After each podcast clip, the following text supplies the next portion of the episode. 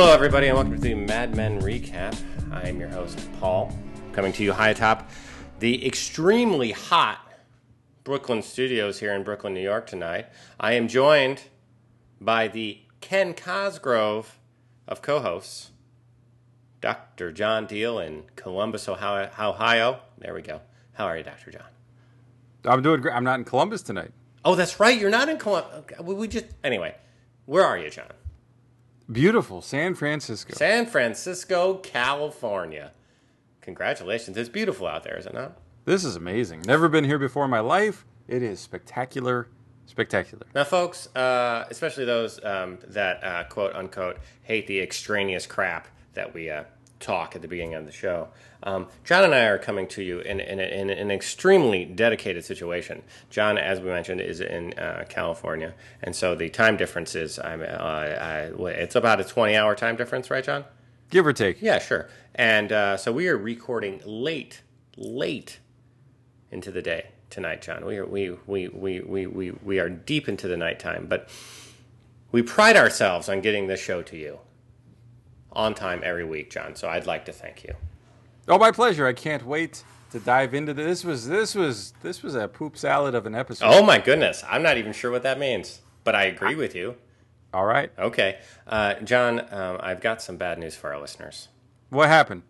Well, um, you may notice that we're missing a uh, a very beautiful voice tonight. Uh, Kate is not with us. Um, listeners, I know there's a lot of uh, there's a lot of you out there in listener land that really love Kate's contribution, but unfortunately, there is uh, one person out there uh, who doesn't. Um, her name's Elizabeth, and um, well, she left kind of a mean comment on the website. Kate saw it, and she's like, "I don't need this crap, man." Oh so, no! Uh, yeah, no. no. So I'd, I'd, like to I'd like to put out there for, for you folks for the, for the for you folks that love Kate and her voice and her and, and what she contributes to the show. Uh, go ahead and send us an email, and I'll shoot you back a Elizabeth's email, and you can tell her how you feel. Um, well, I, I, for one enjoy Kate's contributions. I th- I think I think ninety percent of our listeners would agree that she is the glue that holds this show together, John. Without question. Without question is right. John, um, beyond that, I think we should get into the show right now. Well, first of all, let's find out, you know, if you learned anything at all. I'd like to skip the three things, but I but I won't. All right. Um, we got three because John and I are late into the night. Uh, I, I, was actually out at dinner, and, and, John, of course, is on the other side of the country. Um, we're going to use the three things from our good friend in Michigan. Hold up your hands, everybody, and show me where you're at. Sheil. Number one, Don can take a nap pretty much anywhere. Fair enough. So can you. It's amazing. Those it's people true. that can That's, sleep anywhere. That I could, am so jealous. That could be the only thing I have in common with Don. Is literally I can take a nap during this show, and I have. Rewind, listen to the old episodes, see if you can spot it. Number two, if Rapey Pete were gay, he may be inclined toward the fat, hairy genre of dudes. He called the guy handsome. He does like him, John. I'll tell you what, and I, I you know what? Each to their own. You know, mm. fat guys, uh. fat guys need love too. I think. Moving on. Uh, number three. Green does go well with Joan's complexion, and I'll have to agree with that. That goes. She's a ginger. That goes without saying. We all look good in green. Uh, you, by by the way, a lot of people don't know this, um, but but but John's a ginger, and John, you always look amazing in green. That's that's that's how it works. Is that that's the that's the bonus? You know, anytime you leave the house, let me put something green on. It's gonna work perfect. Yes, it's the red and green. It's the Christmas amazing. It's that's how tr- it goes, uh, folks. You know what? I know this is this this falls under extraneous crap but John looks amazing at Christmas time. I can't explain it. It's ridiculous. The other woman, John. It's the name of the episode we're supposed to be recapping. Yes, and it's you know it's a this was here's the thing. Anytime a television show can actually make you feel something, it's amazing. It's amazing. You know, it's on TV. It's on a screen. It really has no relevance to your life, for the most part. But this episode, it was it was impressive because I don't know about you. I felt pretty pretty down at the end of it. emotional Um, roller coaster, John. I was all over the place. Right. I don't. I, there weren't a lot of highs, but yes. So many feelings, so many feelings, and I ate them all. Well, and so if it, good, good. I, I guess speaking of eating, we can start with the uh, the lunch in the uh, the boardroom, where we have Don and uh, did you recognize Dale Is that from Dale? the past? I did That's recognize Dale, from the with, past. with the glasses. yeah. Uh, but uh, so he's called in some freelancers. He's he's going to town. He's hitting this up hard. How can we get Jaguar? John, I have, Yeah? I, I I have one thing I'd like to point out here. Yeah. Whereas no one else in the show has seemed to age, Dale has put on at least 10 years. Am I right? Well, this is what happens when you like go a big length of time between the That- periods when you see somebody. Don looks the same. No, I, guess- don't know, I man. You go, you go. If you go back and watch episode one, everybody looks older. Oh, really? oh yeah, it's impressive. That's what you can do, folks. Yeah, Put, put yeah. episode one on.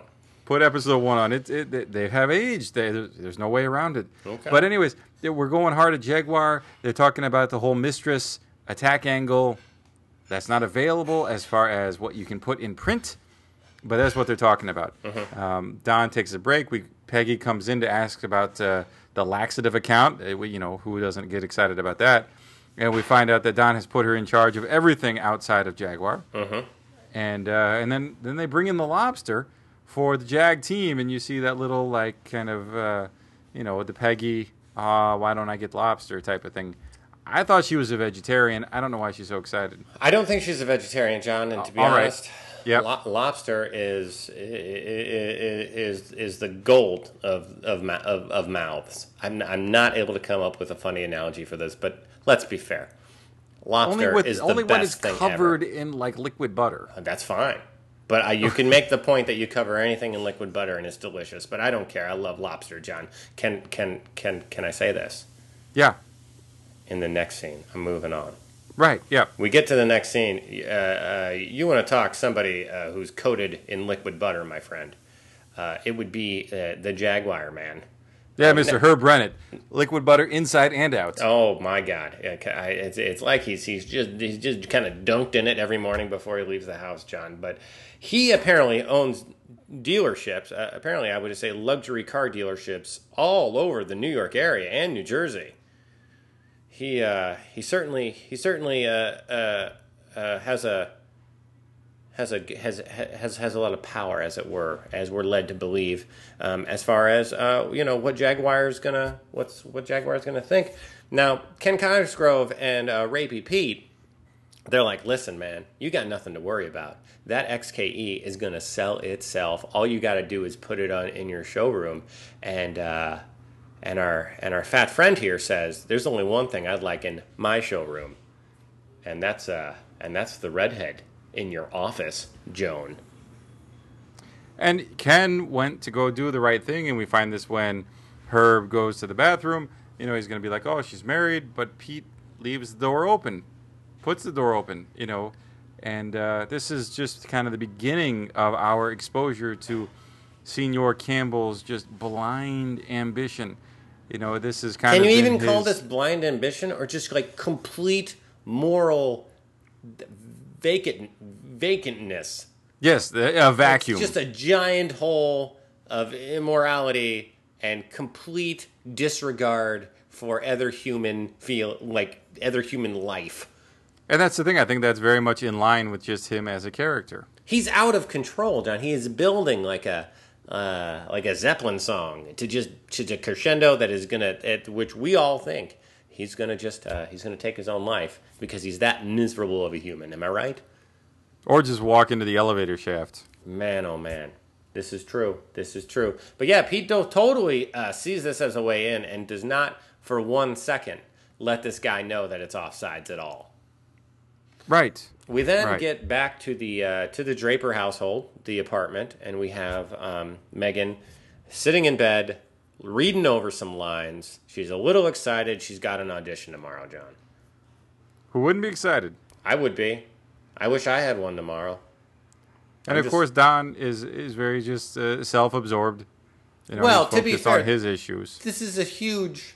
This is a huge deal. I mean, you're you're you're you're, you're gonna be you're gonna be in your own head about this. I guess that's the thing. Coming from the outside here, I can't really contemplate just how engrossing this must be. Well, you've he's. I mean, John Don's got all the pressure on him, right? Like all those guys sitting in that conference room, they're going to come up with a bunch of stupid lines, and they don't really have to choose which one to go with. Don's got all the pressure. He's got to make the call to say that's the right line. Here's where we're going to go. Oh, and he also has to direct where um, where that where that thinking is going. So he needs to come up with kind of the overall big idea concept that these guys are going to work against. So he's I'm sure he's he would be constantly kind of thinking about Jaguar and, and, and what avenues there are to go with it. You know what I mean? Well, and, and he takes the avenue that they're working on with the whole mistress idea and runs it by Megan, and she, uh, you know, I, I guess internalizes it a little too much and gets pretty, pretty miffed. Yeah, you know, she has been a bit. She has been a bit, uh, a bit. Uh, what? How would you call tender lately? Like, uh, but but in the you know easily upset. Right, a little thin skinned. A little thin. Thank you. That's what I was looking for. She's a little, she's she's a bit thin skinned and uh, and uh, and they they they they seem to be kind of scuffling a bit. Which uh, which is a bit surprising because if you are in the acting world, you cannot be thin skinned. You know, oh, they all not, are. They that's all a world are. of rejection. All you do is get told you're not good enough. You right? know, but life is like that. Come on, grow up, actors. Seriously. is this in act, to actors in general for all those actors listening? Yeah, for both of them. Yeah. Yeah. Okay. All right. Uh, I'm sure they're French actors as well. Here's the thing, yeah. uh, which apparently I say too much. John, John, John. Uh, Don wants to just watch Carson and go to bed she goes out and, and keeps studying her lines. So it's uh, you know, it's a little, it's a little, it's a little cold there. A little tension. A little tension, a little cold. But John, the next scene, just yeah. it, it, makes it, it it makes it makes the blood run cold, if if as it as it were. Because I'm I'm actually looking at a still right now of uh, Pete at 5:14 on the iTunes into the show, and he's just got I don't. It's like the it's like the demon weasel. He's a it's demon kinda, weasel. It's really it's really what this reminds me of. Not that I've seen many of those, but uh, you know he comes in and this. You're right. It it really does make you sick, even more so knowing what's coming. Because he doesn't just he doesn't just say like he doesn't he doesn't just kind of uh, talk about the uh, this suggestion right? Or the proposition. Right. He makes it sound as if now the ball is in her court, and if she doesn't do this, that's the it's, reason we'll lose the account. Or exactly. Account. It's completely maniacal crazy. Like how you can think in your head that this would be okay is just no. out of control. And I don't know why, but I feel like for some reason in this scene specifically, they like really worked on his hair to make that part come to like a crazy point on the right side of his head. I don't know if you. They definitely are doing the uh, doing the receding hairline as uh, as powerful as possible, which and, for some reason, as someone who is bald, uh, makes him makes him seem like even more of a douchebag. I don't know why. not helping myself here, but man, oh man, he just looks like an like an ass. But I tell you what, folks, just the way he he presents this to her is just so so much of a lie. It's it's horrifying. Like he's like, well, I guess you'll have to go tell the partners that we uh, that we're going to lose the business. It's on you now. It's insane. But and he's even like he's like if you're not interested at all, and then pauses. He's like, look, we've all made you know mistakes in our life and haven't gotten anything for it. Like what? What are you talking? And then the Cleopatra line I, I kind of like Joan's response. Like, where where do you get this? He's out of his head, man. He is really just gone. I'd really like to see in this season, like him. Like, I, I obviously, I, I don't, I don't think the right thing for him to end his character would be for him to kill himself. I would like him to come to like a, uh, like just a realization on what a like miserable human he is. You know what I mean? Like somehow he just has a epiphany of like, oh my god, I'm human garbage. I think he's had that, hasn't he? When no, he was crying, so. when he was crying in front of Don. No, that was all about me, him getting beat up and being. Oh no, you're right. No, but that was a different kind of human. That that him crying in front of Don was more so like, you know, I'm just not. I'm just not cool. I'm just not like like people hate me. But he doesn't I don't think he realize like no one thinks they're a bad person. You know what I mean? Okay. And I'd like for him to come to that realization like I am actually a horrible human being. That would be better. And how he gets there would be Right. great. That would be a great that would be a great storyline. And I I don't I I'm going to predict that's right folks. So we know it won't happen. I'm going to predict that that indeed that indeed comes to fruition. Well, because in this scene, you know, Joan says you're talking about prostitution, and he says I'm talking about business on the highest level. Wait, what? Which would be by the way prostitution. right. And then he ends it by saying, "I hope I haven't insulted you." How, I uh, I know she he should have ended with I've no I know I've insulted you, and I'm sorry, but no, I hope I haven't insulted. you. What a douchebag. We then are in uh, Crane's office where we get to see a little bit more of Peggy's magic. She saves this account, and what account was it, John? This is the Chevalier Blanc, the uh, the cologne that we had. Now, you remember the two guys were in the meeting room a couple of episodes ago, and uh, Ginsberg came up with this thing about uh, the, the hero running around and then diving into a bar. And now we are we're further in. We're actually into 67. We're now welcome to 1967, by the way. Oh, thank you. and uh, we're into 67 and so they're saying look the sales have leveled off since you guys worked with us in the fall. What can we do? And they're saying well we got you know we got valentine's day coming up. What do you think we switch it around? And the guy's like how do you do that? And peggy just on the spur of the moment comes up with an idea of how to take the original ad tweak it a little bit and uh, you know make it so that women could buy something for men for valentine's day Now, and John- the guy loves it and, and uh, ken loves it Oh yeah. It was it was a hundred percent win. Now, John, the painting behind uh, Harry Crane is that the Champs Elysees? Is that Paris? that is Right? Yeah. Because Peggy mentions that uh, we'll change the setting, and instead of and I think instead of London, it should be Paris because you know ladies love Paris. I don't know. Uh, and did so so you so do you think that just happened because she looked at the painting? Perhaps. I mean, it looks like the. Uh, it does. It looks like the They do Arc de Triomphe. they do such an incredible job in this on this show of like so many little links. You know what I mean? Like there's always like so many just little little pieces that kind of fit together that you may not even notice. And I and I and I think this was one of them, John. What did you think about the conference call set up for 1967? I'll tell you I this, John. that was an option. It's exactly like it is now. Right. Conference calls have gotten no better. in what in 45 years? 45 years, John. Conference. I can't understand anybody. We've got this cool looking conference phone. You know those ones that are all kind of that big triangle thing. You do now. That's what we have now in the office. And Yeah. John, I still can't understand what the hell anyone is saying.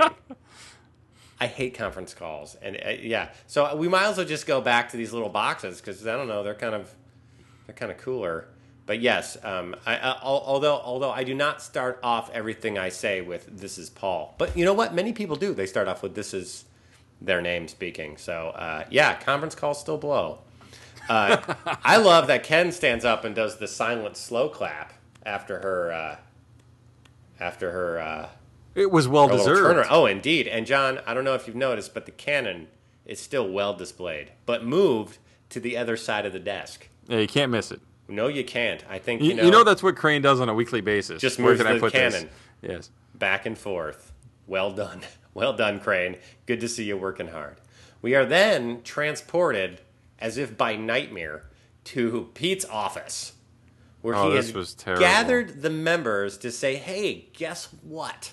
I have the opportunity to pimp out Joan. Yeah, that doesn't go well. What I think you can say for him is that, what you can say for the partners is they're all equally appalled.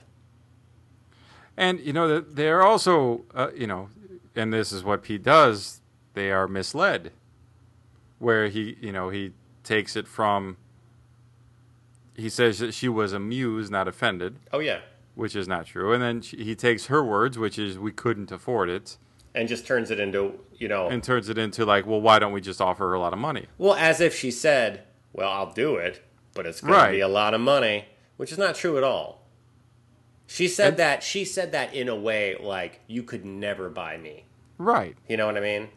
Oh my god! But I'm th- this is this is where his blind ambition, you know, really uh, rears its head. Where he goes, you know, we have come too far and are too close, and are now going to walk away. I mean, really, this is he has a singular focus here, which is to land this one account, and that's all it is. Well, and to be fair, I think uh, at least Cooper has a similar understanding of what Jaguar means to the firm, right?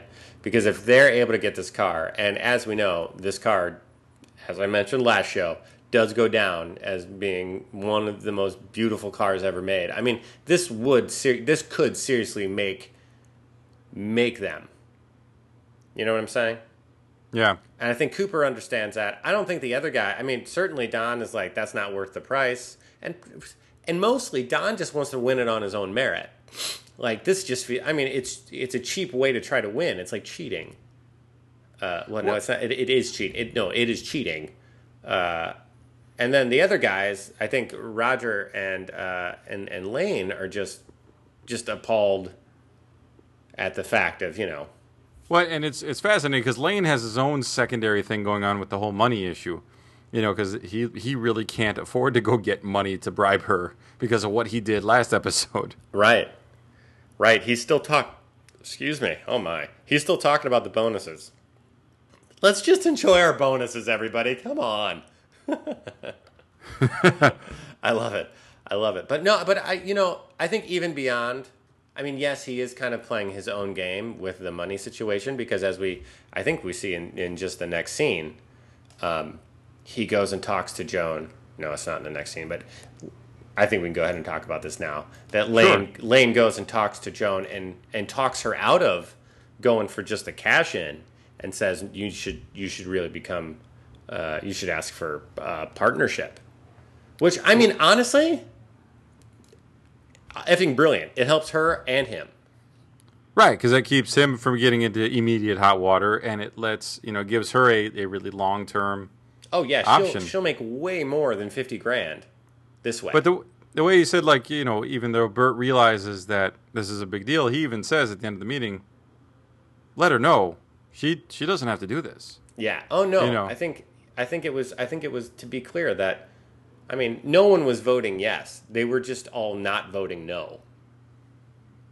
Right, right. Which is And then after- I mean which is which is a shame because I mean really they all should have obviously Yeah, stood up and said, said- "We're not doing this." said, you are the creepiest. Well, and Lane stands up at the end and gives him this look like, "My God, I want to punch you in the face again." He should just I, I every episode he should punch Pete in the face every episode, my friend. Ratings would be through the roof. Oh, I would, I would, I would buy a T-shirt with And Pete's Rod- broken face on. it. you know, Roger walks out like you know, don't don't have any misgivings. This this is dirty business. oh yeah, at at, I mean that is the definition. Um, but anyway, so that that kind of ends in a ends in an uh, unfortunate way, and we find ourselves back in the Jaguar war room. And I tell you what, the guys are not having the best of luck. Well, and, and I think maybe part of it because of his conversation with Megan, Don says, you know, look, we're going to leave the mistress thing. We're, we're, we're not doing mistress. We're going back to racing, Yeah, speed, yeah. get rid of the grab ass. Oh, Let's that was that do. was probably my favorite line in the season, though. You guys stop playing grab ass and come up with some stuff, and not just stuff that's already up on the walls. I tell you what, if I had a nickel for every time I had to stop playing grab ass, John. What, what, what, about the, the next scene where we got, you know, we go into Don's office and uh, and we're, we're coming in to give him the good news. Hey, look, we were about to lose Chevalier. Peggy jumps in, says uh, the magic words. We get the new uh, the new commercial. Hooray! And we're just gonna have to switch half of it up. We're gonna do a little bit in Paris. And Don says, "Great, fantastic. Let Ginsberg know." And Peggy doesn't like that. She says, "Look, you know, this is I. This was my idea, and uh, and it's his account." So she she just makes a comment after it had just been told that you were in charge of everything outside of Jaguar. Don said Don just gets flustered, probably because things aren't going great, and just Yeah. uh, throws some money at her, hits her in the face, if you notice, uh, pretty pretty firmly, and says, "Look, you want to go in? You want to go to Paris? Go to Paris." And really takes a. You know, it's funny. I do I do some notes here when I watch the show, Mm-hmm. and at the end of almost every scene of this episode, I ended with the word "ugly." Oh well, that yeah, that that you know that scene. I mean, that scene almost felt a little forced, just to give, um, just to just to remind us that you know Peggy is mistreated. Right. You know what I mean? Like it was, Yep. it was, it was. It, the- I don't know, because it it didn't seem like there was enough, uh, uh, like antagonizing there to get him to be that mean. Well, I, I I could buy it. I mean, between things not going great with the the Jag meeting room and them working on it for what four weeks, and uh, you know her her throwing something back in his face that he had just said, you know, Don has a short fuse. Clearly, clearly. My favorite is though when when when they came into the room and they're uh, I think uh, uh, Crane's like, uh, "Do you have a second? And he's like, "Yeah, I got a second. And he tries to sit down, and he's like, "You gonna sit down for a second? I love how much he hates Crane, because we all do. Anyway, Yeah, and, and understandably so. Afterwards, Peggy's pretty upset, pretty bitter. Uh, Ken tries to come and console a little bit, and Peggy's not having it. Says, you know, the the pact is no good, pretty stupid, fictional, blah blah. Um, she, she's not really feeling that. and and Ken was just just trying to be fuse out. nice, man. He was, he was. Here's the thing, Ken- John. That's why I called you the Ken Cosgrove of, of uh, broadcasting. oh, the nice guy. Because you're you're the you're the ni- you're the nice guy here on the show, John. All right. I've said some things that I don't mean, but you, my friend, always you always keep the pact, as it were. Well, Trying to do my best. You Trying do. to do my best. This is the scene now uh, coming up where uh, Lane goes in and and really pulls a fast one, but to be fair, a good fast one. I feel like I feel like he does her a favor. Well, yeah, and, and Joan didn't know what was coming because first she thought he was anxious just because of the whole, you know, how much it would cost to do the work. Mm-hmm. And then she finds out that, you know, he found out what Pete had said. Mm-hmm. Uh, and then he comes up with the whole idea like, look, you know, do you want to do you know, a one time lump sum or do you want to be, you know, paid monthly for the rest of the time that you're here? And that could last forever. Mm-hmm. So she uh, she she takes that into consideration. And then, I don't know about you. So I mean, I think we can kind of get through that pretty quick and then we get to then we get to Pete and the kid with a nighttime story. Yeah, And I mean, I guess if you took this on its own and knew nothing else, it'd just be like a nice scene. yeah, A dad reading a nighttime story to his kid while while mom looks on adoringly. Um, but it just it feels so much worse than that. Well, I think yeah, you know what a horrible person he is, and the fact that he has he has spawned a child, uh, it's a little frightening. he's he's raising this child, and, Right. and here's the thing: he has. I think maybe maybe the uh, maybe the real crux of it is is he has a daughter. Like, how could you do that when you have a daughter? right. Right. I mean, that even that even makes it more just like he's so he's he's so like far away from reality. You know what I mean? Yeah. It is it is ridiculous. I don't know. That's that's impressive.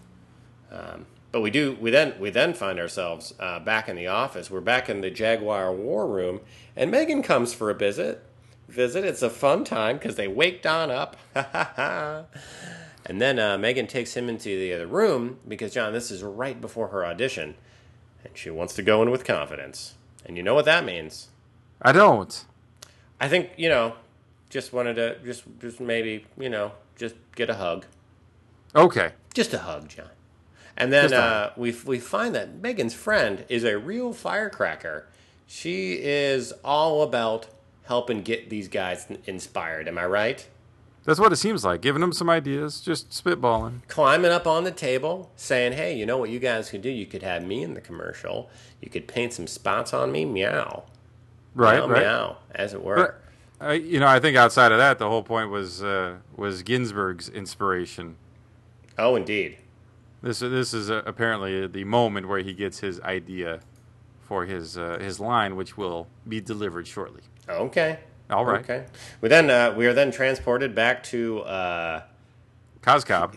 Pete. Yeah, Cobb. Uh, Pete's Pete's dungeon. He is ti- he is tired of Cobb, John. He is in love with Manhattan, and he tells Trudy, "Listen, lady, if we get this account, this Jaguar account, I'm going to need an apartment in the city." And Trudy, being a badass, How does that go over? No, mm-mm, you will not. It's time for you to stop pouting and give up your love affair with Manhattan, John. Right. I mean, clearly we did not talk this out before we moved out to Cos Cob. Why did he let him go in the first place? I mean, there's no way you're going to like it out there. Just, you know, but no. Moves out there, buys a crappy little house, buys some crazy ass furniture, and now he's stuck out there with Trudy, who apparently always has her pajamas on, John. Well, I think that was his point. That was one of his argument points. Yeah. Like, you know, she's ready for bed at dinner time. I did I did like the little drama queen. It's an epic poem to get home. Well, Really? that's Pete for you. Yeah, yeah. I mean, that's, that's you Pete. hop on the train. Well, but you got to get to the train, and then you got what? Like he's probably got like at least an hour and some on the train, and then Right. he gets to the station, and he's got to drive home from there. I don't know, man. And the other thing, the thing that makes it an epic poem, John, is I will tell you this: if you're running late from work and you miss that like six forty-five train or whatever, Uh huh. oh, you're screwed, Val. Why? Because you got to wait for the next train. It's not like the subway where they're just continuous. You got to wait for the next train. And What like what does that? Do you know what that runs? Is Well, that an be be it that I don't live in Cos Cob, uh, I, I, I don't I don't know the time distance between the trains, and I've never really taken the metro. I mean, I have taken the Metro North. Let be, to be fair, uh, I, I've never taken it on a weekday, but I know that to be fair, the Long Island Railroad runs pretty pretty consistently. So uh, you you know I may not have a point here. I was wondering. We were starting to get a little lost there. But I do, but but but but I but I I knew guys like at my last job who were like that. Like if they missed the six forty five train or the or the six o'clock train, the world was ending. I'm serious. Anyway, moving on. Yeah. Uh, again, the point is that Pete misses Manhattan. Trudy's happy with the burbs and the fresh air, and that seems to be our huge point of friction uh, among the fact that Pete is just crazy. So then we get to see that uh, that Mama Holloway's back. Did she ever leave? I think she's always been there. Okay. I don't know. Um, but yes, she's uh, she's sitting in the apartment watching the TV and has the refrigerator wide open. John, it's broken. Here's the thing: she could have just called a guy to fix it. But uh, remember a couple episodes back when we had that greasy uh, uh, Greek guy, Yeah, Apollo. Apollo? Yeah. Well, apparently uh, his wife is a little confused because Joan's, Joan's mom and Apollo, listen, they're just friends. Just okay? friends. Nothing Yeah. more. No. Nothing more. Now I don't know what Apollo's doing having an affair with jo- Joan's mom, but apparently, sometimes you gotta sometimes you gotta fix the fridge, John. If you know what I'm saying. But I think the the point of this was that the the mom is very anti Greg. Not a big surprise the way Well, he yeah. ran away. Sure. And uh, and Joan just Joan just can't take all this negativity. Just can't take it. She- uh, Yes, Joan's mom is not necessarily the most comforting of ladies. No, I support is not in her vocabulary. Well, no. But she will make you a drink, especially if you're coming home a little tipsy already. Yeah, just keep it going. Yeah, well, that's the best thing for you, John. Apparently, the best thing for Megan is her callback. Hey, Heyo, here's so the we're thing. in the apartment. John, if and I can say, here's the thing one more time. One more time. Here's the thing. Uh, she if she gets the part, and it's down to like the final four, as it were. If she gets the part, she's going to need to go to Boston for rehearsals for about for about three months, if I'm not mistaken. And then opening night, and Yeah. yeah, Reviews. It's a real boner, John, but I don't know why Don would be upset. Now here's the thing. Okay. Did you see that? I got one of them. You got you got a couple in too. Hey. Heyo. No, but I guess when she's when he when he expresses some displeasure and she goes, "What do you think this is?" He probably didn't know. Like how why why would you take that leap to I want to be an actress too. I'm going to be working in Boston? You Hey, know, when yeah. like the mecca for actors is New York and uh, Broadway and off Broadway. You know, why why would that be a natural just Well, no, she no, wait, place no, to go? Yeah, exactly. But it, just just so I'm clear, because I'm a little slow sometimes.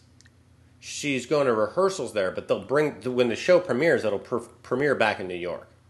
That, right, that's what I that was understood. that was as my understanding as well. But here's the thing: are yep, are you uh, are you surprised that Don was a little upset? Not at all. No, I, I didn't see that coming. I would be a little bummed out. I don't think I would get mad and yell. Don does need to pull back on the anger truck a little bit. Well, it's not like he went nuts. You know, it's not like Don started throwing stuff. He no, just but you know what he did upset- do? What did he did- do? You can't. No, you can't do it. Right. Which goes, which which goes along with kind of the theme of the episode of uh, you know he takes a he takes a bit of an ownership role over, over Megan, and she The is control, the control. Yes, the owner and control, John. And she is she is she is out of control, as it were. Not really, but you know what I'm saying. She she is she's not there to be owned. This is a partnership, and if she's going to be an actress, this is just what she has to do. I guess that's the the the, co- the communication, which you have pointed out before. She does communicate very well, much better than Betty, and better than I guess than a lot of people in, in this show. But that had not been communicated. You know, this was brand new. This is not something that I think she said during her acting classes. Like, oh, you know, by the way, these things happen where I have to go somewhere. Right. Well, And clearly. instead of you know, and then of course when he got upset, then she ends it also upset, saying, "Well, this is how it works," and then storms off, and uh, you know says, "Oh, you never thought I'd make it." I don't know if he never thought she'd make it. I just don't know that he knew this was how it worked. Yeah, he just didn't know it was if she made it, it would go here. And John, we then go to Pete Campbell's office. Joan comes in to uh, to lay down her negotiation for the deal, as it were. Uh, she goes with Lane's advice, and she says, "I want to be, I want to be a partner, and I don't want to be a silent one. I'm going to get a vote." I'm actually surprised that she didn't make it even bigger. You know, because because when she said five percent, and Pete goes, "Ah, well, well, let's wait a minute." No, no negotiation. Yeah. And Pete Pete is so single-minded. Oh my She, god! she could have asked for 30%, yeah. and it would probably have been okay. Oh, totally. okay. Oh my god, what a creep! What a creeper! And then he says, "Yeah, so well." And here's the thing: he he treats Joan as if she's a prostitute already. He's like, "Oh, I don't really don't know how these things are done. What do like? Wh- how do I handle this? Like as Right. as if as if she does this all the time. Yeah, do I call him? Do I have him call you? I don't know. What do you mean you don't know? You're the creepiest greaser on the planet. You can figure this out. It was ridiculous. Like he just goes and makes it worse every opportunity he gets. Specifically at uh, at at the 2358 mark where he puts his hand out to shake. and Joan just looks at him. He treat, he treats us as a complete. I don't. I- I- He treats her as if she's not a human being. Like I'm not. She's not a person. She's just a lady who has a booming system, and we can use to have sex with clients. Like He- that's no, he treats her like the like a car. it's ridiculous. That's the I mean that's I think that's the thing. He treats her like an object to be you know, just just uh, driven, used. dri- driven around. Around. I don't. I don't know if I agree with that because I think the whole car thing was about not owning, not owning, and he's treating her very much as if he, as if he owns her. Right. You know- Right. but you know I what I'm saying though. Well, no, I- that we're saying the same thing. That the the whole car, uh, which we'll hear here in a minute, the whole car thing is about owning. You know, something you can own. W- uh, realizing that women, you know, people you can't own, and yet he's treating her as as, as if it is an object that he is uh, controlling. And it, you know, the scene ends with him saying, you know, uh, she asks which one is he. He goes, you know, he's not bad, really. And and she even says, what, what do you mean he's not? He's asking for this. Yeah, he's a horrible person. Yes. Well, he's not just asking for it. He is. He's like, uh, uh, blackmailing's not the word, but I mean, he's you know, Manipulating. he's manipulating. He- I'm not gonna. Hey guys, can't promise I'd vote for you unless you uh, unless you help me complete this incredibly uh, awful deal. How's that sound? Yeah. Wow. Wow. Then we we do get to one of the I guess one of the, the few few bright spots of the episode, the uplifting spots with where Ginsberg kind of relays his his moment of genius, his one of his million ideas, uh, as far as how he thought about the Jaguar pitch that he had. Mhm. I, I liked it. You know, just pointing Oh. out that, uh, you know, one, if you're going to get this, you're going to have a lot of money. Two, you're going to have a lot of things. So you have to make this the thing, the final thing. You know, and that's why it's got to have some permanence with the whole finally. And uh, and points out, uh, based on his revelation when Megan came by, like, look, you you can't own them. You can't own people. You can't own women. But a car, you own the car and that's where his uh, his stroke of genius came. You know, finally something beautiful you can truly own. And Mhm. Don, you know, Don with his recent uh, experience with Megan, kind of just chuckles at it and realizes how accurate it is. Amazing, amazing. What do you think? Uh, you like you like that uh, they gave Ginsberg a sweater? I, you know, I like Ginsberg's sweater. Again, I like his shirt a lot, but that tie is a dare. I mean, it's almost it's all. I, you know what? It's a it's almost a full circle tie. It's so amazingly bad. It's it's it's uh, it's a, it's a, it's great. You know what I mean? Like that right. tie, it just looks like. Well, I always say the same thing. It just looks like a pattern got sick all over it. It's it's great. Now you know it's on Don's wall. He's got he's got many advertising awards. Yeah, but it's from some time ago. 1957, That's- 1959. But look how old that is now. Oh, look at look at that! Another John. That's Another great. juxtaposition. We found it again. yes. There was there was Peggy and France, and now we have Don looking at his past and not being able to do it anymore, and, And young present. Ginsberg Yes. tearing it up. Yeah, we just hit 67, so that top award is 10 years old, and there it is hanging on the wall. Wow, very good. Well done, John. Well done. Uh, you know who else is in this episode? No. My good friend and yours, Freddie Rumsen. Freddie! So- Freddie's so was- still clean and sober. So here's what here's what I didn't understand. So his what was Freddie just freelancing with Sterling Trooper Trooper Price before?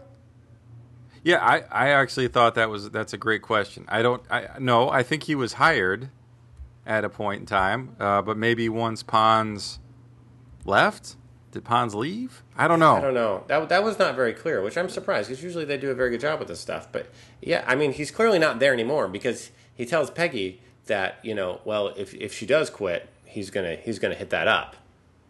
Right, right. Yeah, I mean, he kind of gives her just one more little nudge because uh, he says, "I don't know if you're ambitious or just like to complain," and uh, she's talking about, "Well, maybe I could get a couple of offers and throw that in Don's face." He's like, "Well, why don't you just go somewhere? You know, prove that you can shine in a different atmosphere, and I know you can." Now here's the thing. I think a lot. I think a lot of folks would see uh, Peggy leaving uh, as sad, but I totally, I totally felt um, th- this whole time that it, it is. It's really. It's just time for her to go. Like it's not. She's not making a bad decision here. She's making a good decision here. For her career, sure. For her career, she needs to move on because there's nowhere left for her to go at Sterling Cooper Draper Pryce. You know what I mean? Like yeah, she's not going to be a partner. she's she's always just going to be right under Don doing whatever he doesn't want to do. You know Exactly. what I mean? Right. That and and so she's painted herself in. I mean, she hasn't painted herself into a corner, but she's she's been backed into a corner in that way. It, it is time for her to go, completely. Um, and so yeah, her and Freddie discuss this, and and, and just like like you said, John, uh, he kind of pushes her to actually start taking some offers, and he's going to help her get her name out there, which is great. Uh, we then find ourselves in a in a dimly lit office, John, with Rapey Pete coming to the door. So, now, I don't know how many nicknames we can layer on one character, but is it is it is it kind of a Rapey Pimpy Pete? No, I think we can Because can now he's one or the other. You he's can't we can't out. string them together. You Well, he's certain. no. Let's be fair. He's he's not a pimp. Okay, there's not a feather in that hat, my friend. No, no, no. You, you know, like, uh, well, he even said he didn't know what he was doing. this is true. Anyway, Rapey Pippy Pete, which I'm going to start calling him now. Oh, how about his RPP? RPP. No, I like I like stringing those words together as fast as I can. Pippy Pete uh, comes to Don's office and says, "You've done an amazing job, even better than I expected. But you know what? I knew it would be this good." And they kind of talk a little bit, and he uh, he kind of lets he lets go that uh, Joan went for it. They made the deal. She's going to be a partner, and uh, she is probably right now in the throes of awkward, sweaty sex. And Don Don gets pretty upset at this. He goes, you know, I don't I don't want it this way. Pete Pete just look Pete just lies. She just looks right at him and says it was her idea. Oh, it's unbelievable. It's unbelievable. He's such a little weenie too. This, th- I actually thought maybe here Don would hit him. You know what I mean? Because he gets right up on him. But you notice this time. Remember last time? This was seasons ago, where uh, Don kind of comes at him like this, and he kind of backed away. Remember? Yeah, I remember that. Yeah, that, I don't remember when that was, but yeah, that was a That long was time ago. ago. This time, Pete did not back away. He stayed right there. Right? So I think that can just that that shows you right there how uh, how balls. I mean, to be fair, he's a weenie, right? But he's gotten pretty ballsy here. He's lying to everybody. He's prostituting people out. That's right. I used that wrong. And he's also standing up to Don. A lot. A little and bit. Roger. Don't get me wrong. I mean, Don Don would still beat him. To death. Badly, yeah. Oh, beat him to death. And it would only take about three punches. to Crack that little noggin open. Hit, hit him hit him right in the part, Don. It's a, it's a soft spot.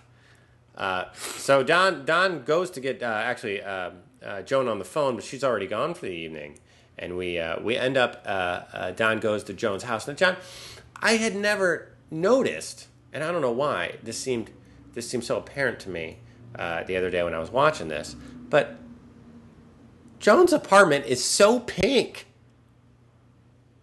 It's overwhelmingly pink. Sorry, Very bright. you know what I mean? Yeah. Well, that seems hard to pull. I couldn't imagine painting. I mean, you know, obviously, I could not imagine painting my apartment pink. But it's it it is it is overwhelmingly pink. I don't know. I, I don't know why I'm pointing that out. I'm sorry. No, that's fine. That's fine. We get to, you know, again, I think we we get uh, we get to see Joan, Joan's mom. She answers the door, brings Don out, and brings Joan out. And Don Don is here to say, look, I I was not behind it. Yeah, I'm against it. Don't do it. It's they not voted worth it. They voted without me. They vote without me. She says, you know, you're you're you're the good one, aren't you? And uh, and they both say goodnight. Yep.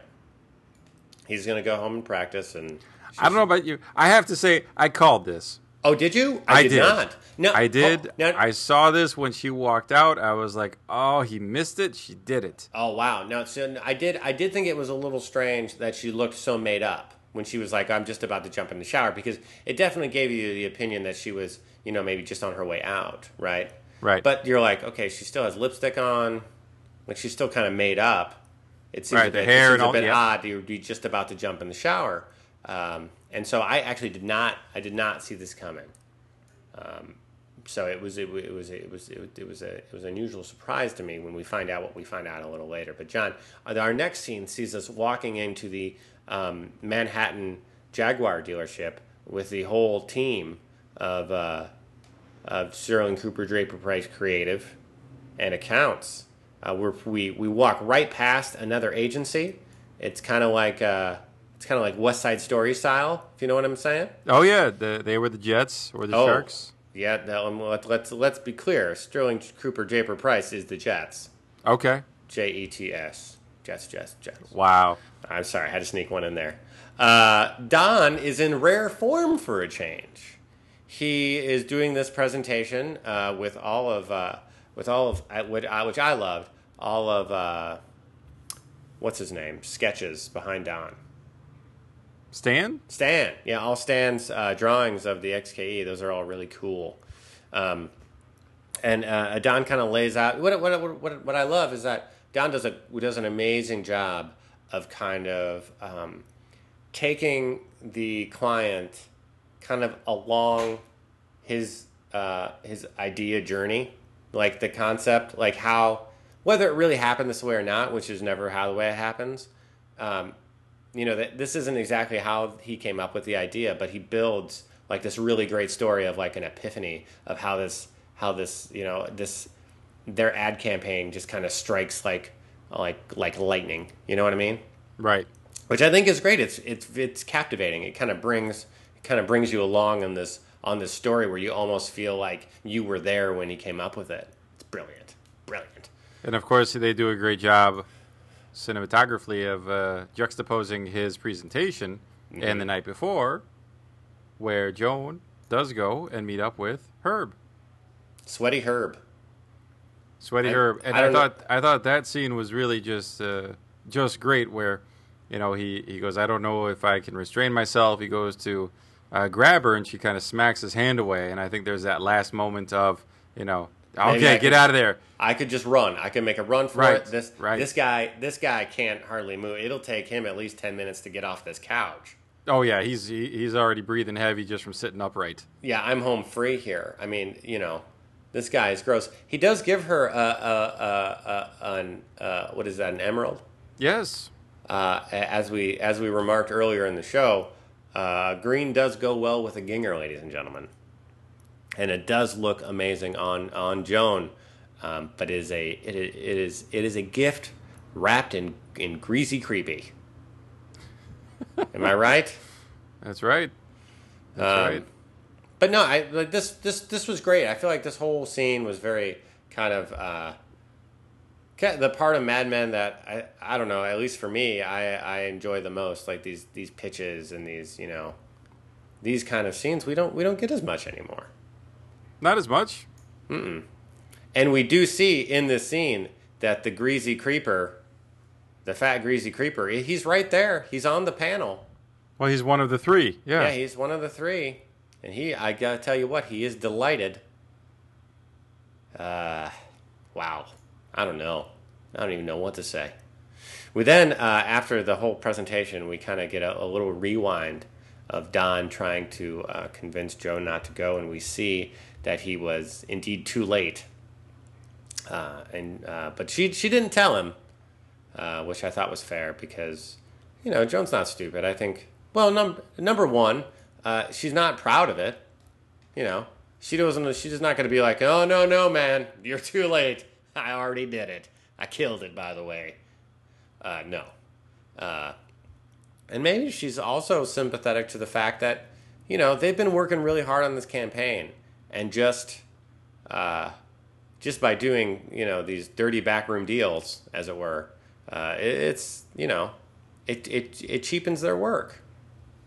Yeah, and it could have negatively affected his presentation. Yeah. Had Um, known. Had he known.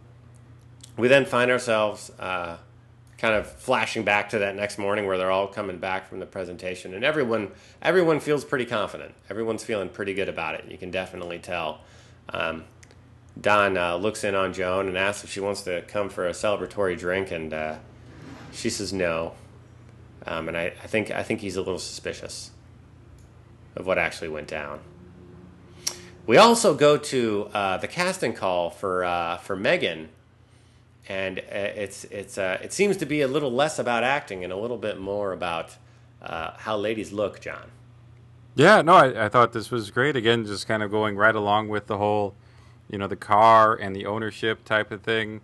Or know? or or Yes, right. Could, could could could I make this assertion?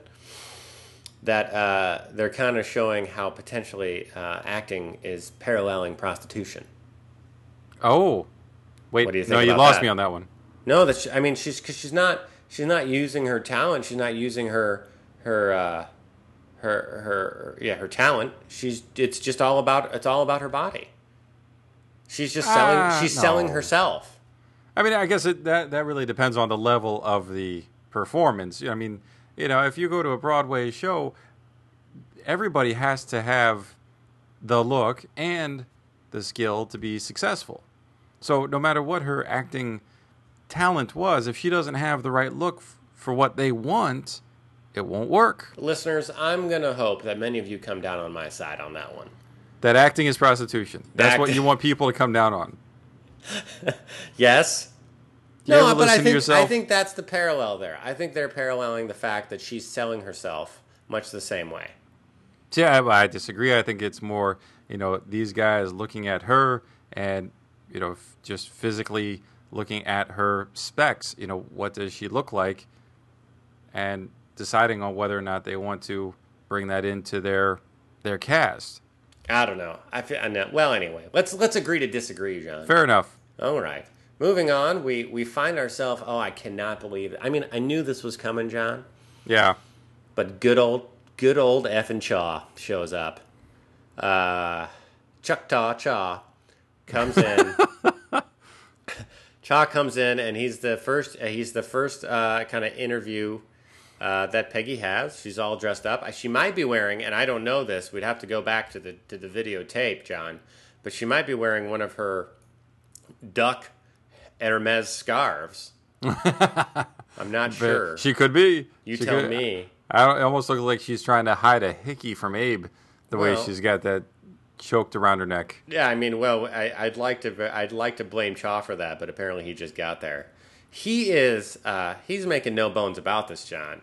He wants Peggy to come work for him, and when and when he slides, when when she slides that number across the table, he's like, "You didn't make me wait, and you didn't uh, do something else," and he, he gives her another thousand dollars on top. She was asking for eighteen thousand, and uh, and uh, he offers her nineteen.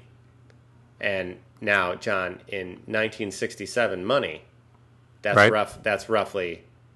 Uh, let me just do some quick math. That's roughly five hundred thousand dollars a year. Wow, Mm-hmm. Mm-hmm. Turns that's out. spectacular. Turns out. Turns out. You know, I've got a 1967 calculator here on my desk, so I can do all. I can run all these numbers really quick. I just I, I got to pull the handle, and it's pretty loud. Um, but anyway, uh, they pretty much. I mean, he pretty much sells her on it. He, he and he sells her more on the fact that you're going to be appreciated, and I'm not going to make you just do what I want. You know what I mean? well, and I'm gonna I'm not gonna make you do the stuff I don't want to do. Exactly. You're you listen. You're the create. You're the copywriter, not me. You're gonna do. You're gonna do your work, and he compliments her a lot on the fact that her her work doesn't come off as uh, many other people's as just kind of being a like advertising a math equation. You know? Right, Uh, cliche. Yeah, like like lady plus cigarette equals sales, or you know, you know what I mean. Like it, it, it- she she definitely. He says that she sells the product as if it's something that means something to her. It's just it's like if she's trying to sell it to herself, and uh, and and definitely uh, tell you know really tells her that she has a lot of value, and that's not something she hears a lot, John. No, and she even says, you know, she well, I had a lot of help with that book, you know, uh, as far as Don being involved. It's like, ah, we all have help. So Mm-hmm. what? You know, this is you. You've done a lot of this, so uh, yeah, he sells her. Uh, she doesn't really know what to say, but we get a good idea that she's gonna go that way. Yep, without a doubt. We get back to uh, Don's apartment, John, and uh, poor Megan is sitting on the couch, and she is she's not looking happy, not at all. She didn't she didn't end up getting the part, John. Apparently, they were looking for a short, fat girl, um, so she she lost out, um, and uh, her and Don kind of have I don't know. It's like they seem to make up very well, but this did not feel like a very uh, touchy feely, lovey uh, kind of uh, come back together. If you know what I'm saying. No, no, a little bit sterile, a little bit cold. It's a little bit rough, right? Yeah, Uh, she promised that you know even if he wants her to fail, she will not. well, and- and she says, look, you know, if if I have to choose between that and you, I'll choose you, and I'll hate you for it. Yeah, that's and honesty that, for uh, you. You know, and even when he says, you know, I'm sure you did great, she goes, look, the difference is when I say it, I mean it. And then even at the end, you know, where where he gives her a little scolding for running out, you know, don't run out like that. She just dismisses it with it, you know, by by shushing him. So I, I agree. It was not uh, it wasn't the best of makeups. But to be fair, Yep.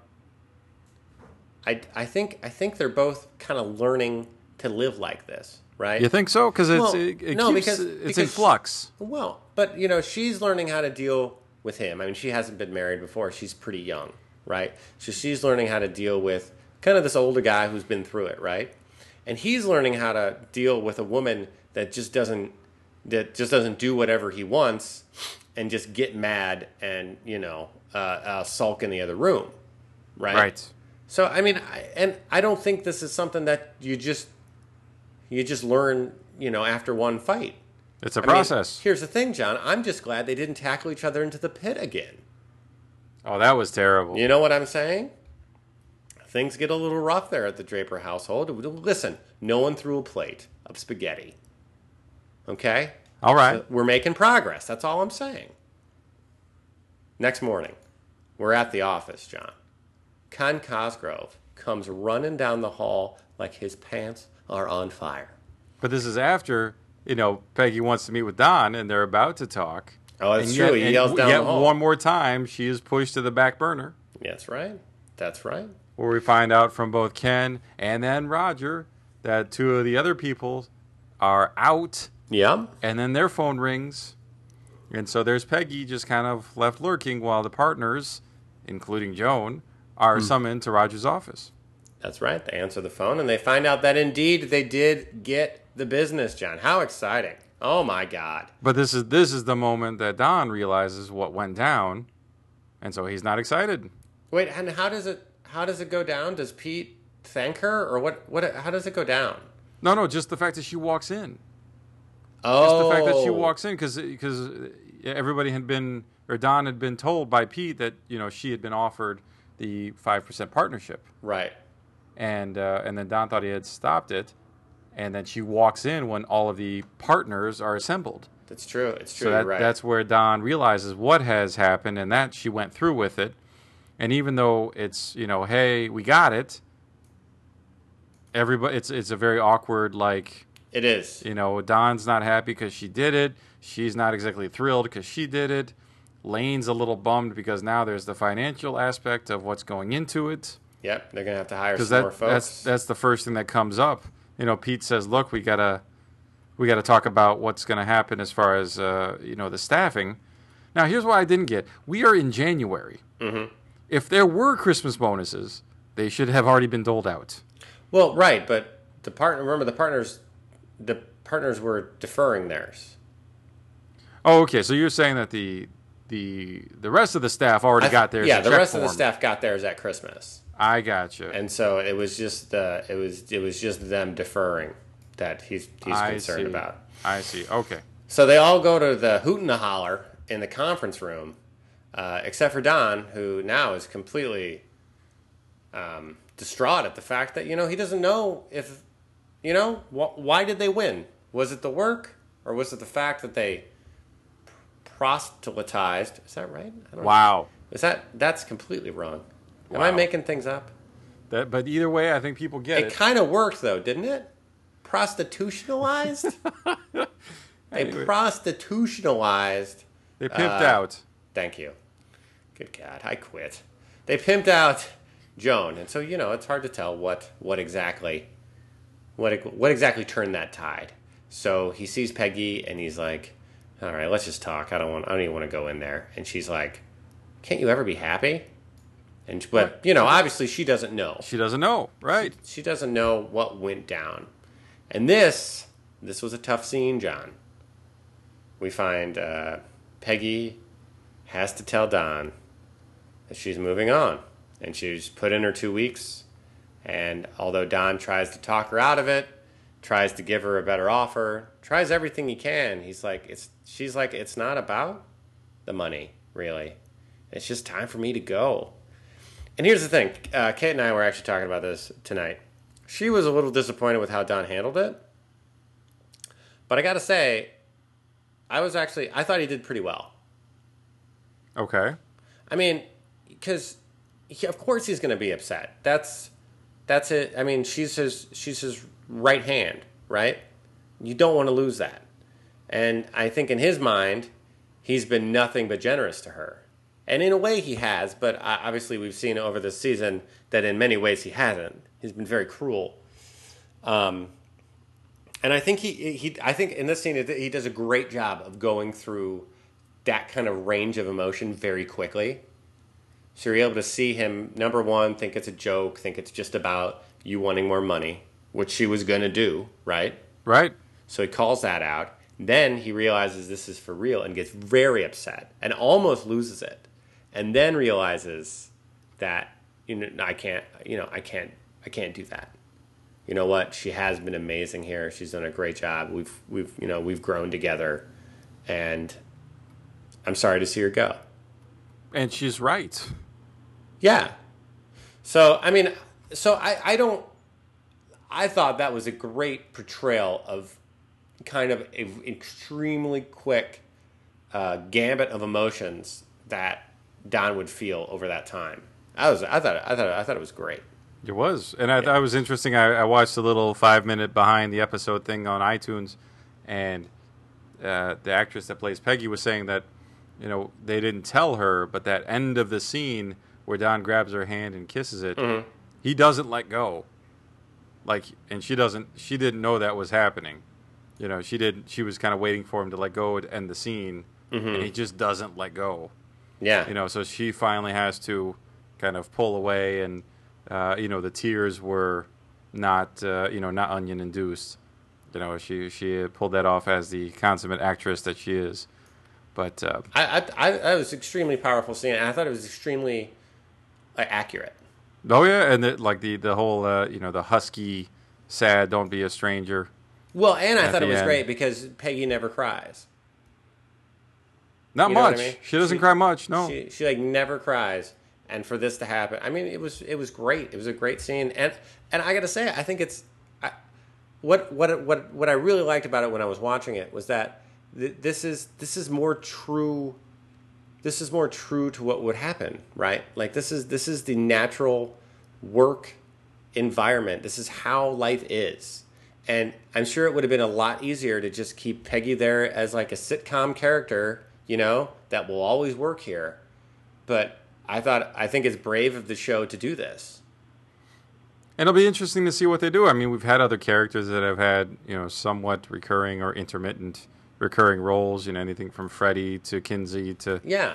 Um, I think they do you a great job with that too, as well, because you know, as you go through your career, people come and go, and they don't always completely disappear, right? Like you still are in contact with people you've worked in worked with in other jobs, and we had a lot of people write in saying that the whole Hare Krishna thing was kind of stupid and they didn't like it. But I completely disagree. I thought that was great because you would run into or you would, you know, see again a coworker I mean, sure, the Hare Krishna thing was kind of a little, a little cartoony and blown out of proportion, but I thought it was great that they wrapped up that character for us. yeah. You know what I mean? Because, I mean, I think that's that's completely a possibility that you know either either uh, Crane or uh, Cosgrove would would would run back into him. You know what I mean? Well, was what great. did, so what did you think about the the end here? You know, you, there's this. Uh, it's just pretty pretty powerful. We got everybody, you know, laughing and carrying on and drinking and giggling and enjoying the success. And hey, we got a car. And yet there's uh, there's Pegasus. She grabs her purse, her briefcase, her hat, her coffee mug, and thermos, and that's it. She walks out. No stopping to get Kenny Cosgrove and the Pact. No stopping to say anything to Joan where in the past they not only had like heart to hearts, but you know when Joan was getting ready to leave um, many seasons ago, a couple seasons ago, you know, Peggy took a moment to tell her you know how great she thought she was and, and so forth and so on before the guy's foot got run over by the lawnmower, but that's a different thing. I'll say this. Um, yeah, we've seen we've seen Peggy throughout this this entire series become a very hard individual, and I think that's where she, I mean she's definitely you know she knows she's not there to be friends with anybody at this point. You know what I mean? The closest she was to being friends with anybody was Don, right?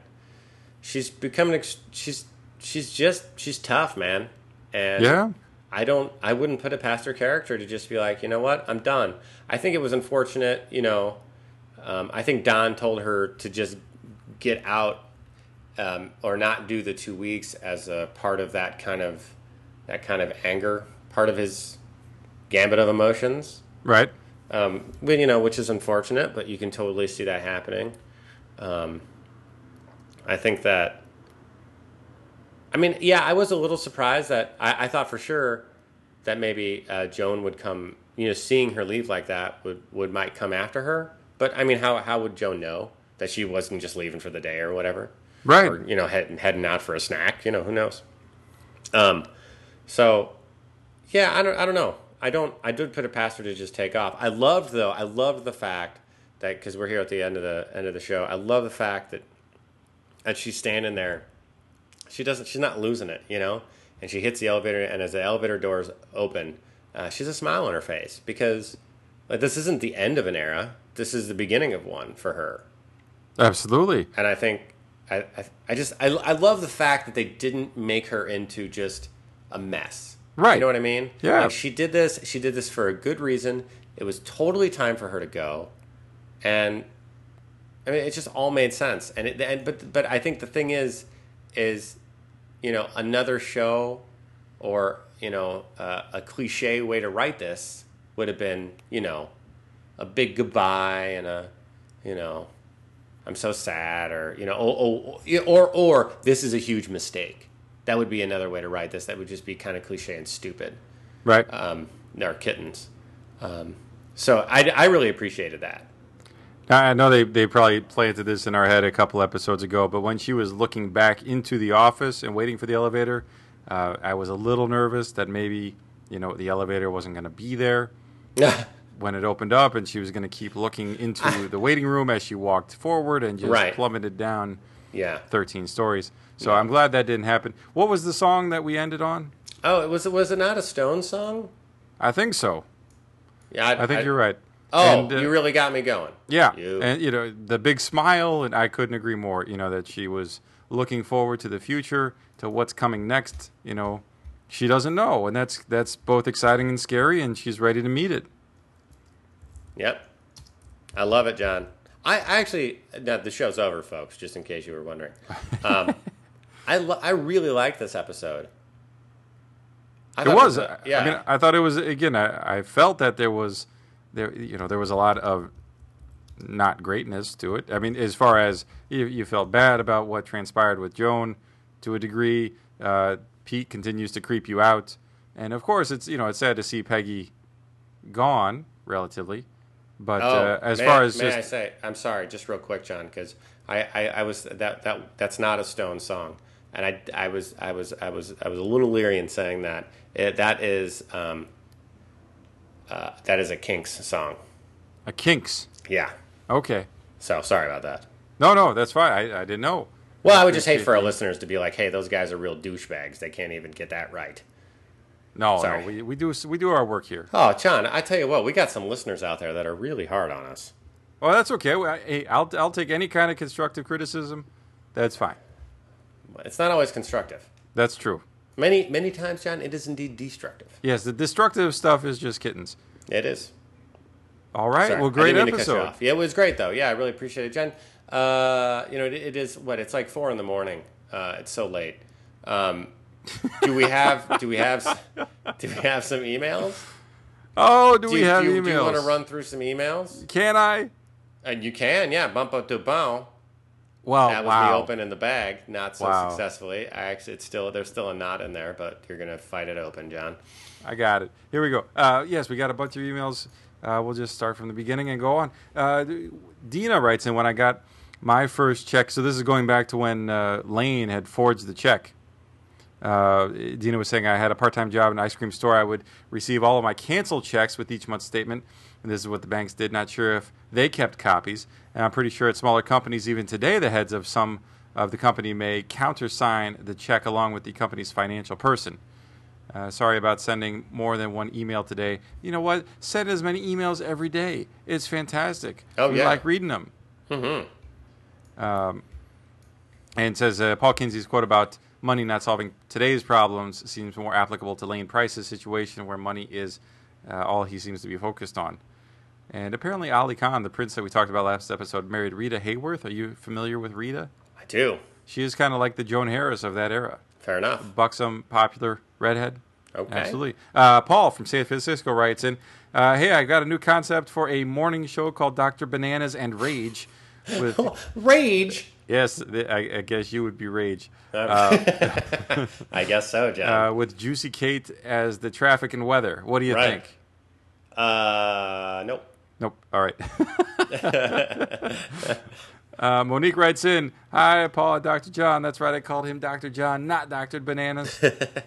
I might be in the minority, but I don't think you should change the way you naturally talk on your podcast. Oh, thank you. I agree. A podcast, by the way, that you kindly offer to your listeners for free. I love. Who is this writing in? This is Monique. Monique, you're the best. You get it. We continue to listen to you for a reason because we like how you guys recap Mad Men.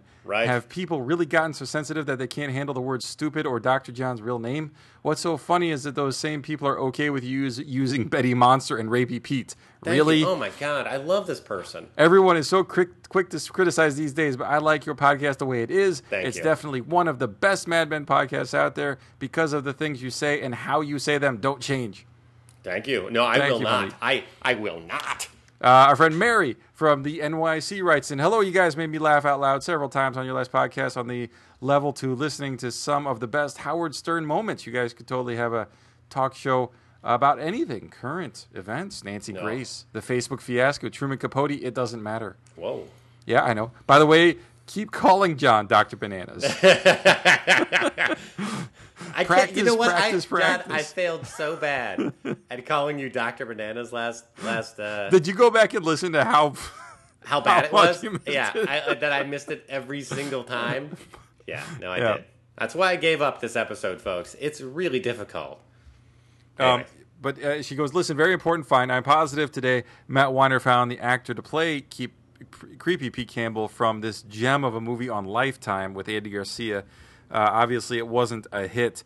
Now, I took this. Thank you, Mary. I put this link on the Facebook, and All it right. is quite remarkable. I mean, Pete looks like. I mean, he, he looks like he's about you know 14 years old now. He looked like he was about 10 in this one, and he's like this sociopath, and is is super creepy. So apparently, Yeah. he has that going. He does. He's he's brilliant at it. Um, and so we are telling them to listen. Thank you so much. Uh, we appreciate that, Mary. Uh, thank you, thank you. Uh, John, Cincinnati, as I listened to your show and uh, some of this weekend Mad Men, which is a different one, I remember that someone had said how bad an idea uh, Joan and Don getting it on would be, and I realized that Joan may appreciate Don's talent, look, and charm, but has contempt for him. Now, what do you think about that, Joan? And you know, ha- kind of having contempt as far as knowing, you know, what Don has done, his past, his trials and tribulations, his dalliances. You know, I don't really think she has contempt for him. I think she just has the same. I mean, it, she has like a, a general um, kind of man contempt. You know, they're kind of all animals. You know what I'm saying? All right, because Yeah. I, I think what you know what he was pointing out was that when they're at the bar talking, and uh, you know they're talking about the guy they're looking at across the bar, Yeah. and uh, Oh, right. you know the whole thing like. You, you know, Don saying he, he he doesn't know what he wants, and she goes, "Oh, he knows." Well, and I think that makes my point though. Okay, Like that's kind of she's. I think she kind of feels that way about all men that they're kind of they're kind of uh they're kind of douchebags. Uh, all right, fair enough. Uh, let's see. We got Shannon writes in again, says thanks for responding. And despite your comments last time, she's never really heard of Loveline. I- but leave it at that. No, I don't Uh, believe that. I'm sorry, Shan. I, and I'm not trying to be mean here. I'm just like, what the hell happened, man?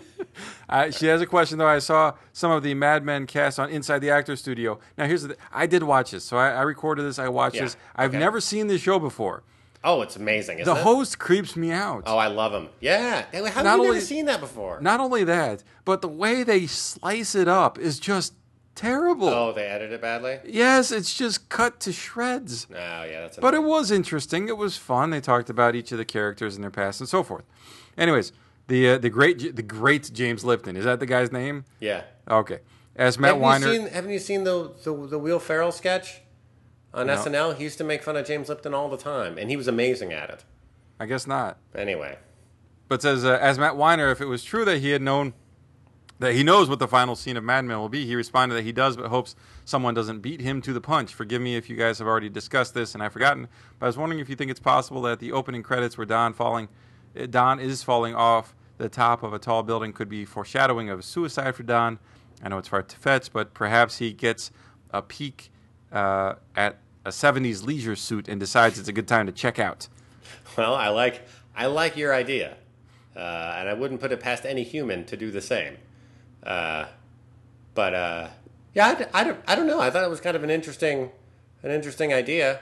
I think. Uh, I mean, I always thought that opening was kind of a metaphor for his life being out of control. Uh, but who knows? All right. Uh, we got one from our friend Kevin writes in. Uh, great podcast as always. Don't listen to the critics and the complaints. Your podcast Nice. keeps getting better each episode. Thanks for the preparation and great analysis.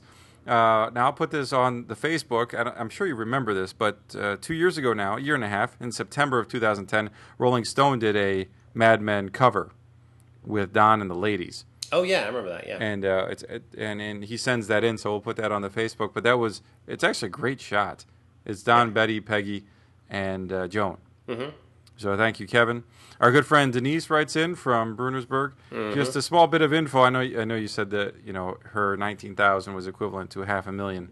Right. But uh, she was saying that uh, you know that her husband with an aeronautical engineering degree mm-hmm. in 1973 mm-hmm. uh, pulled in 9,000. Okay. And after getting a master's, got it to 11,076. So Peggy was pulling down nineteen in sixty six. Mm-hmm. Now, now, how could you possibly fault her for moving on? No, exactly. Uh, but it, now, is there any offset for living in Manhattan though? Okay, Yeah, I mean, just just just like now, there's still there's there's generally a salary offset for Manhattan jobs of the like. Sure, So, sure. But I, but not as much. Uh, obviously, not as much as uh, certainly Peggy is getting. I mean, it isn't you know double what the rest of the country makes. So yeah. yes, very true. She's pulling down the bucks, as it were. Uh, so thank you. Uh, we got one from James. James writes in, "Hi there, guys. A few weeks ago, you had mentioned that it would be satisfying if Pete Campbell killed himself, but dismissed the idea because he is fairly integral to the Mad Men storyline. Yes, he is a high-strung creep." And after recently watching One Flew Over the Cuckoo's Nest, a satisfying series climax wrapped up in old-fashioned nervous breakdown for our Mr. Campbell just seems the ticket. Think of it. Oh, yeah. Pete, Pete being restrained after completely losing his mind in the office, perhaps while Lane Pryce gets in another quick jab to the head with Harry's cannon to knock him out. Or see, kill him. See, it all comes together so nicely. It does. While It does. being subjected to the mental health establishment of the 60s, Pete has a Nurse Ratched type administer sedatives to him rectally.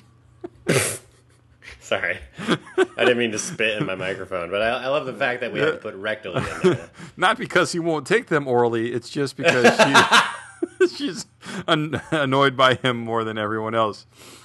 The possibilities are almost endless. Electroshock therapy sounds good. Padded rooms, straight jackets, bring them on.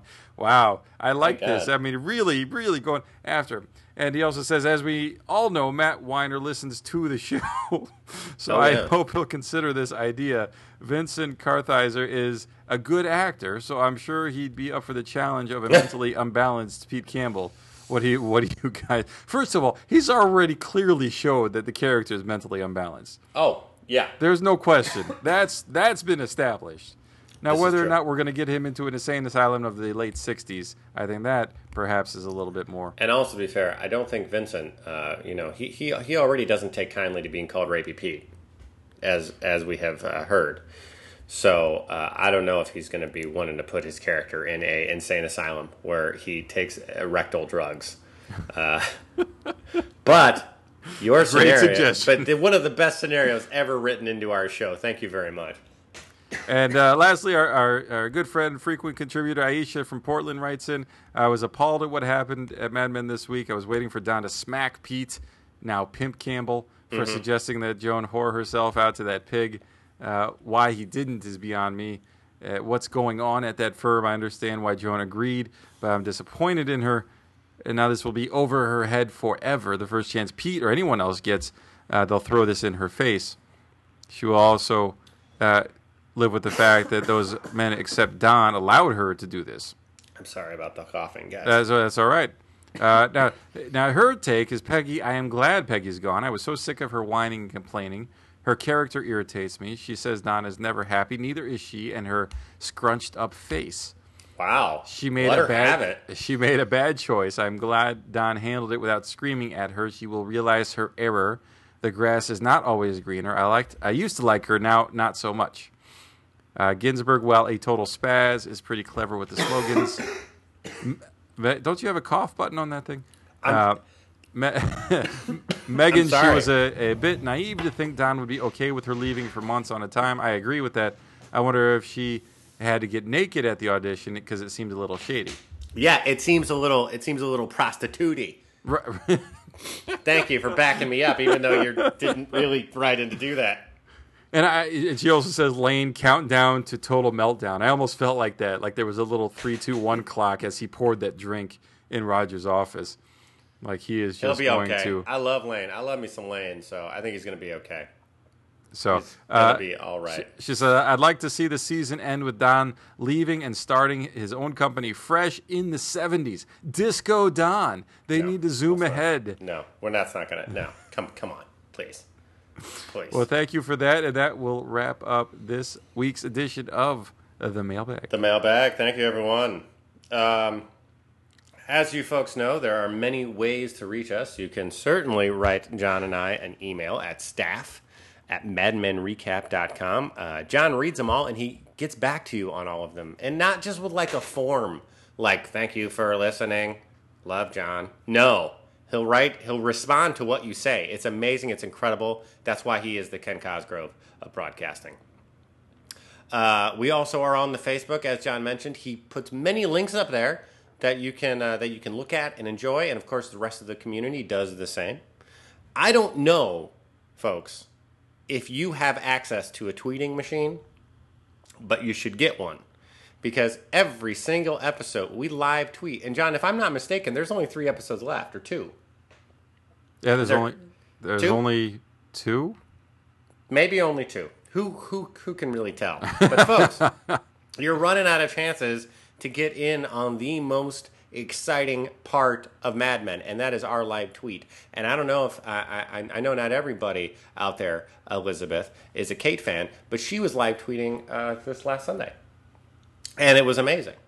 John, It's a lot of fun. I, I, do say we've gotten a couple of uh, angry tweetbacks saying stop it because they're not watching the show live. well then don't then don't look at your tweeter machine. Exactly.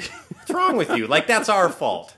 It's it's our fault that you're not watching it live. Seriously. But it is a lot of fun, and, and there's a there's a few that are, are uh, contributing regularly, and some that come in from time to time, and it is a it's a blast. It really is. No, it's a great time. Now, folks, uh, I don't know if you know this, but we have a website. That's right. On the internet, there is a website you can go to, and it's madmenrecap.com. Now, listen, we have all the shows posted there. And you can also leave a comment. And I take care of the comments, folks. So if you want to get rage here, all riled up, just leave me a comment. I had to unload on a certain listener uh, uh, just today who left uh, who left the comment we talked to earlier about. Who is it is particularly exactly her fault. Kate is not on the show tonight, so get mad and send her some mean emails. I've got her email right in front of me, folks. So you can just send me a little note and I'll shoot it back to you. Um, is that it, John? Yeah, I think we took care of every. Did you give him the email? Oh, the the well, listen, John. Here's the thing. I'm not an animal. Okay, I know people think that I'm I'm full of rage, and for the most part, they're right. But I'm not going to broadcast it over the vast intertron. No, no. I mean how they can email us. Yeah, I did that right off the top. There we go. I always do that right off. The staff at MadmenRecap.com. I already did that, John. Please, please, please. Are we ready That's to it. end this? That's a great episode. Did I have? I thought I had something else. Oh, no, Oh, this that- is- you this- got this- everything. You some got more it. banter. Some more banter. Are Am I done? bantering too much? I feel like. Listen, I just I just want to talk to you for a little while about some things, and I might, we might as well just keep recording. All right, this is bananas. It is Dr. Bananas. All right, we will talk to you next week, my friend. All right. Enjoy, enjoy the great West Coast. Yeah, here we, here comes San Francisco. Are you doing a Are you doing a San Francisco meetup? Uh, sure, I'll be at the Giants game this week. Don't no don't don't tell people where you're at. All right. Okay. See you later. Bye. Bye.